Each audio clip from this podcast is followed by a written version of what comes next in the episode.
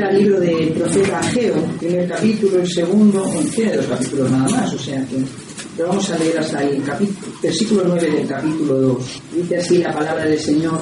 En el año segundo del rey Darío, mes sexto, en el primer día del mes, vino palabra del Señor por medio del profeta Ageo a Zorobabel, hijo de Salatiel, gobernador de Judá, y a Josué, hijo de Josadac, sumo sacerdote, diciendo, así ha hablado el Señor de los ejércitos, diciendo, este pueblo dice, no ha llegado aún el tiempo, el tiempo en que la casa del Señor sea reedificada. Entonces vino palabra del Señor por medio del profeta Ageo diciendo, es para vosotros tiempo para vosotros de habitar en vuestras casas artesonadas y esta casa está desierta. Pues así ha dicho el Señor de los ejércitos, mirad bien sobre vuestros caminos, meditad bien sobre vuestros caminos. Sembráis mucho y recogéis poco. Coméis y no os saciáis. Bebéis y os, no os quedáis satisfechos. Os vestís y no os calentáis. El que trabaja a jornal recibe su jornal en saco roto. Así ha dicho el Señor de los ejércitos, meditad sobre vuestros caminos. Subid al monte y traed madera, y reedificad la casa, y pondré en ella mi voluntad, y seré glorificado, ha dicho el Señor. Buscáis mucho y halláis poco. Encerráis en casa y yo lo disiparé de un soplo. ¿Por qué? dice el Señor de los ejércitos, por cuanto mi casa está desierta y cada uno de vosotros corre a su propia casa. Por eso se detuvo de los cielos sobre vosotros la tierra y la lluvia detuvo sus frutos. Llamé la sequía sobre la tierra y sobre los montes, sobre el trigo, sobre el vino, sobre el aceite, sobre todo lo que la tierra produce, sobre los hombres y sobre las bestias y sobre todo trabajo de manos y dijo Zorobabel, hijo de Salatiel, y Josué, hijo de Josadac, sumo sacerdote, y todo el resto del pueblo, y oyó la voz del Señor su Dios y las palabras del profeta Ageo como le habían enviado el Señor su Dios, y temió el pueblo delante del Señor. Entonces Ageo, enviado del Señor, habló por mandato del Señor al pueblo diciendo, yo estoy con vosotros, dice el Señor y despertó Jehová el espíritu de Zorobabel, hijo de Salatiel, gobernador de Judá, y el espíritu de Josué, hijo de Escosadac, sumo sacerdote, y el espíritu de todo el resto del pueblo. Y vinieron y trabajaron en la casa del Señor de los ejércitos, su Dios.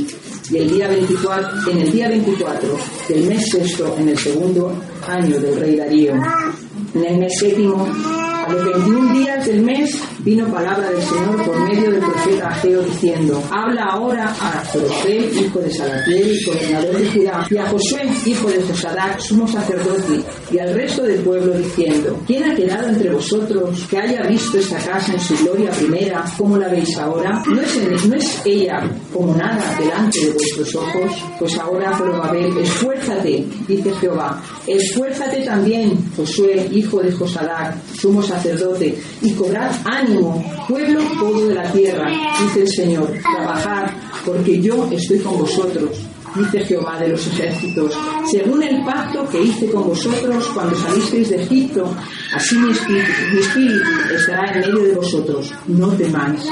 Porque así dice el Señor de los ejércitos, he aquí un poco yo haré temblar los cielos y el mar y la tierra y el mar y la tierra seca, y haré temblar a todas las naciones, y vendrá el deseado de todas las naciones. Llenaré de gloria esta casa, ha dicho Jehová de los ejércitos. Mía es la plata, mío es el oro, dice el Señor de los ejércitos.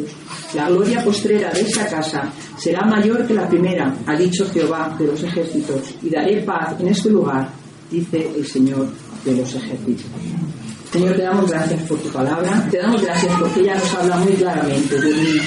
Ahora ayúdanos, Señor, a meditar en ella, que podamos, Señor, pues traer palabra fresca para cada uno de nuestros corazones y para esta comunidad, Señor. Te lo pedimos en el nombre de Jesús.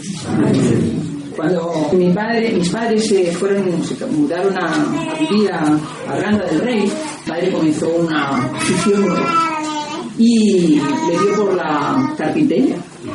Y el hombre pues empezó a hacerse sus estanterías, tenía un despachito pequeño que había robado al garaje, había dividido y se había hecho un despachito allí donde pues el hombre pues trabajaba, preparaba sus mensajes y, bueno, pues allí pasaba las tardes, ¿no?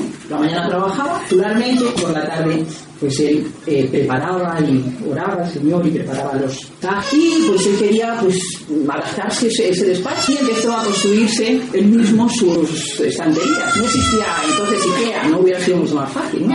pero no, el hombre ahí y empezó a tomar sus medidas y las tablas los los travesaños, bueno, todas esas cosas. Yo no tengo ni idea de carpintería, no sé. Si estuviera aquí en marido, él podría decirnos algo, mi era de panista. Pero ¿qué pasó? Pues que a la hora de ensamblar esas, esas estanterías, madre mía, fuera un desastre. Porque las medidas no eran precisamente como eh, tenían que ser, ¿no? Y la verdad es que no era pues nada fácil. Así que él no me, intentaba meditar en las medidas, pero sin embargo las medidas no salieron muy bien. Bueno, el profeta G hoy nos habla de medir también bueno, de meditar, de tener cuidado, de estar atentos a nuestros caminos. Ageo 1.5, pues así ha dicho el Señor de los ejércitos, meditad bien sobre vuestros caminos. El versículo 7 dice, así ha dicho Yahvé de los ejércitos, meditad sobre vuestros caminos. Muchas veces lo dice el profeta. En el versículo 15 del capítulo 2 dice, ahora pues meditad en vuestro corazón desde este día en adelante antes de que pongan piedra sobre piedra sobre el templo. El versículo 18, meditad pues en vuestro corazón desde ese día en adelante, desde el día 24 del noveno mes, desde el día en que se echó el cimiento del templo del Señor. Meditad, nos dice el texto, meditad. Pero es que a veces esto de meditar es complicado. ¿eh? El viernes hablábamos de meditar, si lo recordáis los que estabais aquí y a meditar no sabemos, la verdad es que no sabemos mucho. El sábado pasado, este no el anterior, tuvimos nuestra reunión de damas y de varones y de damas juntos y hablábamos, meditábamos sobre la poesía de Antonio Machado. Llegamos a la conclusión de que no sabemos meditar, de que no nos han enseñado a meditar. Y, nuestro pastor Joaquín el, viernes, casualidades de la vida, ¿será? No lo sé, yo no creo en las casualidades. Él nos trajo un estudio sobre la meditación y nos decía que para meditar debemos emplear todos nuestros sentidos, el gusto, el tacto, la vista, incluso la imaginación, y que con nuestra mente podamos llegar a contemplar aquella escena en la que queremos meditar. Es decir, que tenemos que apartarnos, tenemos que separarnos de todo aquello que trata de robarnos pues el espacio, el espacio físico, pero también el espacio temporal, el espacio emocional y solamente así podemos percibir las cosas de arriba. Y yo le decía luego en la vuelta, y estaba creo que mi hermano Jesús también, porque le decía hay que apagar el teléfono, hay que apagar el televisor, el ordenador. Yo decía que todo eso se apaga haciendo, ¿verdad?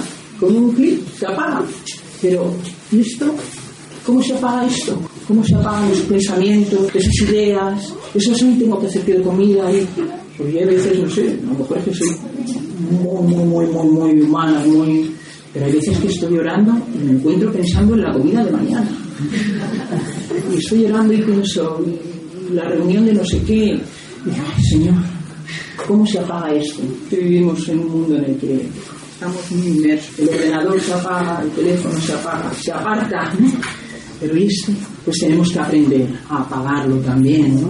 No, no, no, no que lo pensemos, sino que no vaya tan deprisa, que se meta otras cosas a la hora de meditar. Meditar es aplicar nuestro pensamiento, considerar sobre un tema, considerar o pensar sobre pues, un misterio de la fe o de la moral, cómo no pararnos en la palabra del Señor, en sus testimonios, en las obras del Señor y meditar en ellas, pensar en ellas. Yo creo que, hermanos, meditar en nuestros caminos, como nos dice el profeta Ageo, conlleva compromiso. Ageo es uno de los profetas del Antiguo Testamento, que llamamos menores, que llamaron menores, ¿no?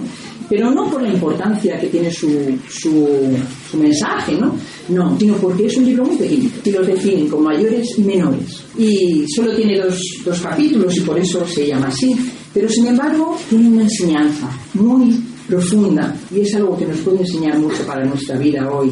No conocemos mucho sobre este profeta, sabemos, podemos saber que sufrió, que vivió en, Jerusalén cuando era joven, que vivió la destrucción de Jerusalén y la destrucción del templo de Salomón, que eso pues marcó su vida seguramente, como todos los que lo vivieron, ¿no? que fue llevado al cautiverio. Que tras la vuelta del exilio ya era un anciano. El Señor le usó y lo usó de manera grande y poderosa para traer palabra a su pueblo. ¿no? Posiblemente en su vida tenía dos objetivos.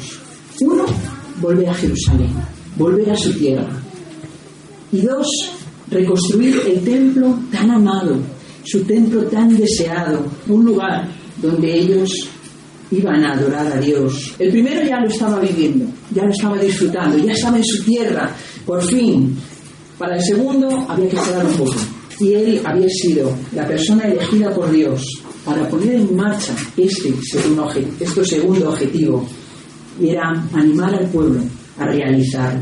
Todos estaban de acuerdo en, Israel, todos estaban, todos estaban eh, a una, todos querían, los dirigentes, el pueblo, tenían claro que querían un lugar para adorar a Dios. Deseaban reconstruir el pueblo, el templo, perdón, pero sin embargo no todos tenían los mismos intereses. No todos. No todos sabían cuál era lo primero que tenían que hacer. Para la mayoría lo primero era levantar sus casas. Un lugar donde vivir. Y es algo muy lógico, muy normal, ¿verdad? Todos necesitamos un lugar donde vivir. Pero hermano, no se trataba de eso. Ageo conocía muy bien esa necesidad que era ineludible. Pero una cosa era levantar una casa, un hogar para vivir y otra muy diferente, levantar una casa con todo lujo de detalles, de manera que nunca se acababan las obras. Siempre había algo que hacer, siempre había algo que añadir, siempre había algo que poner. Y esta era la queja del profeta. Es tiempo de habitar en casas artesonadas y esta casa está desierta, meditad en vuestros caminos. A la par de la reconstrucción, pues estaban también las labores del campo, es decir, el medio de vida, ¿no? Si las casas eran importantes, pues el medio de vida lo era más, claro, hay que vivir, ¿no? Hay que trabajar para vivir. Pero sin embargo, nos dice la palabra que el trabajo no daba el rédito acorde al, al esfuerzo empleado. En el versículo 6 dice, sembráis mucho, del capítulo 1, pero recogéis poco, coméis, pero no os saciáis, bebéis, pero no quedáis satisfechos, os vestís, pero no os calentáis, y el que trabaja, trabaja jornal, perdón, recibe su salario en saco roto. El alimento era insuficiente y poco sustancioso, y el jornal no llegaba para nada. En esta situación se levanta entonces la palabra de Ageo. Es un mensaje, hermanos, yo creo, de consejo y humildad. Para nada se ve autoridad y, fuerza, sino que es algo que quiere tocar el corazón. Ageo era consciente de su papel. En Jerusalén había un líder político, que era Zorobabel, y en, y en Jerusalén había un líder religioso, que era José. ¿Y quién era él? Pues un anciano, un pobre anciano, a quien pues, muchas veces nadie tomaba en cuenta, pero sin embargo una persona que tenía un mensaje directamente de la boca de Dios. Os preocupáis por tener buenas casas. Trabajáis mucho, pero no veis el resultado. La casa de Dios está desierta. Meditad en vuestros caminos. ¿Y qué significa este mensaje para hoy? ¿Me puede decir algo para mí? ¿Te puede decir algo para ti? A mí me dice algo muy sencillo. Y lo primero, que nosotros, los seres humanos, hombres y las mujeres, trastocamos el orden de las cosas. Trastocamos el orden de los valores. Primero nos ocupamos nosotros mismos de solucionar nuestros problemas, de poner en orden nuestros asuntos con lo que sobra. Si sobra, ocuparnos de Dios. Y lo peor es que este orden no solamente le parece normal al mundo, sino que también es normal entre los cristianos. Pero no nos olvidemos que Jesús dice en su palabra, Caz primeramente el reino de Dios y su justicia. Todas las demás cosas serán añadidas. Una vez escuché a un hermano que decía que cuando se jubilase dedicaría todo su tiempo al Señor, pero que mientras no tenía tiempo para trabajar la iglesia. Otra hermana me dijo que sus hijos eran pequeños, que tenía que ocuparse de ellos, que cuando creciesen ya sacaría tiempo para el Señor. Muchas veces oímos, no he podido venir al culto porque me ha surgido un compromiso, porque tengo un negocio, porque tengo que estudiar. Estudiar está bien, tener compromisos, tener nuestros negocios está bien. Muchas veces son responsabilidades que tenemos. Pero pensar si es honesto, poner delante del Señor, o poner en el tiempo que hemos apartado para Dios, ocuparlo con el estudio, con el trabajo, con nuestros compromisos. Cuando sí somos honestos, utilizamos el tiempo de estudio, de trabajo o de otras cosas en nuestros intereses. Trastocamos las cosas. Hermano, hermana, qué buen mayordomo de tu tiempo y seguro que no tendrás que emplear el tiempo del culto al Señor para otras cosas, estudio, para el trabajo o para la limpieza de la casa. La situación es la de menos. Lo importante es mi actitud. ¿Cuál es mi prioridad delante de Dios? Pues eso mismo hacían los moradores de Jerusalén. Se preocupaban mucho por las cosas importantes, que sin duda lo eran. Pero hermanos, dejaban las divinas, dejaban las de Dios a un lado. Y Ageo les dice, meditad en vuestros caminos. Si pones tus intereses delante de los de Dios, no le estás agradando. Y es verdad que no vivimos no amamos al Señor porque Dios nos bendiga. Es verdad, no buscamos solamente amar al Señor para que el Señor nos bendiga, pero el Señor trae su bendición con su presencia en nosotros. Yo quiero agradar a Dios, quiero y vivo para agradar a Dios. Tú vives para agradar a Dios. Dios agradará en ti, te bendecirá. El verdadero orden de los valores es honrar a Dios en nuestras vidas y esto incluye nuestro tiempo. Todo lo demás sin duda es importante, claro que sí, pero vendrá como consecuencia y vendrá con la bendición de Dios. ¿Qué mayor bendición que su presencia en nuestras vidas? Hermanos, comprometámonos delante de Dios a buscar primeramente su reino, antes que nuestros intereses. Busquemos agradarle a Él. Somos ovejas de su prado. Hemos hablado hoy de la puerta, de las ovejas en la escuela dominical. Él es nuestro hacedor. Él es tu hacedor. Él te ha formado, te ha hecho. Y eres obra, y somos obra de sus manos. Meditemos en nuestros caminos. Y aquellos en Jerusalén meditaron, meditaron. Y las palabras de Ageo, de Ageo trajeron su fruto. ¡Qué bien! El gobernador, el sacerdote, el pueblo, todos se pusieron manos al agua. Se pusieron a trabajar, se pusieron a reconstruir el pueblo. Todo el mundo estaba feliz, contento en Jerusalén. Zorobabel dirigía la obra. Josué manejaba los planos. El pueblo, todos a uno, cada uno trabajaba en su oficio. Estaban obrando según la voluntad de Dios y se sentían bien. Bueno, no todos. Había alguien que no se sentía bien, el viejo Ageo, cascarrabias. No, sabía que algo no iba bien. Sabía que algo no iba bien.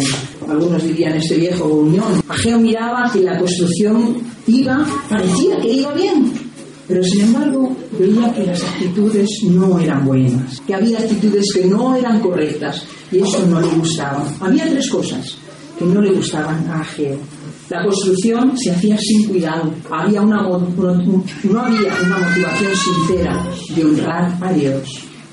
Hermanos, también había fraude en los trabajadores, había infidelidad. Y Ageo tiene que levantar de nuevo su voz y hablar al pueblo. Pero esa vez cambia un poquito su mensaje y le dice, meditad vuestros corazones. Capítulo 2, versículo 3 dice, ¿quién queda entre vosotros que haya visto esta casa en su antiguo esplendor? ¿Cómo la veis ahora? ¿No es ella como nada ante vuestros ojos? El mensaje anterior animaba a meditar en los caminos, es decir, en los valores de la vida, pero ahora les pide que mediten en ellos mismos. ¿Y no es esto lo mismo? Pues no, hermanos, no es lo mismo una cosa es el valor que le damos a los actos, a nuestros intereses y a las acciones, y otra muy diferente es lo que nos motiva a hacer, el motor que mueve lo que hacemos. Ageo veía que el templo se construía, pero se construía mal. No porque los planos estuvieran mal, sino porque se hacía de cualquier manera. Se hacía porque había que hacerlo, pero no existía una motivación sincera de honrar a Dios. Y esta situación trae equivocación en el pueblo, y por eso Ageo dice no Así no, así no vale. En el servicio al Señor lo que más importa no es lo que hagamos, no es nuestra acción, sino la motivación con la que lo hacemos. Si la motivación que mueve nuestras acciones no es correcta, la actividad, la acción, se queda aquí, hermanos, no será olor fragante para Dios, no será parte de ese lino fino con el que el Señor nos va a vestir a su pueblo, a su iglesia, tus acciones, mis acciones, quedarán aquí, pero no van a trascender a lo eterno. Recordemos las oraciones de los fariseos, por ejemplo, en el tiempo de Jesús. ¿Qué les motivaba a orar? Pues solamente ser vistos por el pueblo, ¿no? Y que dijeran, ah, qué piadosos, qué buenos son. Pero no oraban con una motivación correcta de alabar a Dios, de reconocer su dependencia de Él, sino que tenían una motivación diferente. Hermanos, que os vais a bautizar, ¿qué os motiva a bautizar? ¿Qué os motiva? ¿Que otro lo ha hecho? ¿Ser parte de la congregación? Una hermana allí en Hortaleza que eh, va a bautizarse decía, ¿qué? ¿integrarme? ¿Eso? ¿Qué te motiva a bautizar? La obediencia a tu Señor, demostrar decirle a los demás que quieres continuar en el camino del Señor, obedecerle. Si el motivo que tenemos es nuestra fuerza, nuestro motor, este es el que nos lleva a buen obrar. Debemos meditar en nuestros corazones qué hacemos y por qué lo hacemos. Si nuestras acciones tienen un motivo correcto delante de Dios, serán buenas. Si no, serán trapos de inmundicia, como dice Pablo. Y yo te pregunto en esta mañana, ¿qué mueve tu vida? ¿Qué mueve tu vida? ¿Para qué has venido esta mañana? ¿Solamente para estar aquí? ¿Qué mueve tus acciones? El pueblo de Dios construía el templo quizás solo porque Ageo les estaba dando la paliza, estaba detrás de ellos, pero no había ánimo en sus acciones, sus motivaciones no eran las correctas. Posiblemente sus cuerpos estaban allí construyendo, pero sus mentes, sus ganas, estaban en otro lugar. Estaban desmotivados estaban desanimados. Versículo 4 del, capítulo 2 dice, ahora Zorobabel, anímate, dice Jehová, anímate también sumo sacerdote Josué, hijo de Josadá, cobrad ánimo. De verdad que estaba alabando al Señor y estaba orando, Señor, derrama tu espíritu en nosotros porque nos falta tu aliento. Cantamos canciones pero no te adoramos. No, de verdad. Cobrad ánimo, pueblo todo de la tierra, ya estamos nosotros. Dice el Señor, trabajad porque yo estoy con vosotros, dice el Señor de los ejércitos. Según el pacto que hice con vosotros cuando salisteis de Egipto, así mi espíritu estará en medio de vosotros. No temáis. Querida iglesia, solo cuando el Espíritu de Dios está con nosotros podemos cobrar ánimo. Solamente, solo cuando el Espíritu está en nosotros podemos tener la motivación correcta. ¿Qué te falta para ilusionarte y animarte? Pues yo te digo que solo la presencia de Dios en nuestras vidas es capaz de ilusionarnos, de levantarnos de la letanía y del aburrimiento que se está instalando, que lleva instalado cada uno de nuestros corazones hace un tiempo. ¿Qué te hace falta para reconocer que tan solo la llenura del Espíritu Santo puede sacarte de la y de la desgana? La respuesta es muy sencilla clama a mí. ¿Quién está entre nosotros que haya visto Venecer en su esplendor? Creo que estáis muchos. ¿Quién está entre nosotros que se acuerde de los milagros que aquí se manifestaban? ¿Quién está entre nosotros que se acuerde de escuchar la voz en mitad de la alabanza de su pueblo por medio de hermanos, hermanas? ¿Quién está entre nosotros que ha podido experimentar la brisa del Espíritu Santo en el rostro? Sé que muchos estáis aquí ¿Y cómo la veis ahora? No es Ebenecer como nada ante nuestros ojos. Pues esto tiene solución, hermanos. Esto es muestra del desánimo que hay en la comunidad, de la falta de compromiso. Cada uno corre a su casa y esta casa está desierta. Es verdad que ahora hay muchos hermanos, estamos muchos, pero hermanos, está desierta de corazones que busquen agradar a Dios es verdad que a Dios no, no le hace falta, no le hacemos falta, es Dios, pero Dios quiere que le agrademos. Está desierta de corazones que busquen agradar a Dios por encima de cualquier otra cosa. Está desierta de voluntades que se aferren a implantar el reino de Dios, dejando a otro lado mis intereses, mis beneficios, mis anhelos, mis sueños.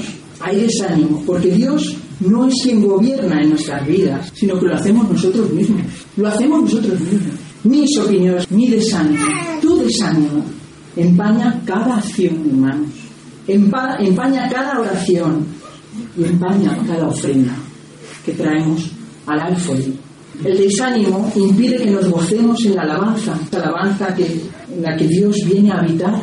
Pero cuando realmente alabamos a Dios, no solo cuando cantamos canciones y estamos mirando al tendido o mirando cómo sale, cómo no sale, cuando de verdad alabamos a Dios, entonces Dios se hace presente en la alabanza de su pueblo. Desánimo en nuestros diezmos y ofrendas, de manera que no damos artificialmente.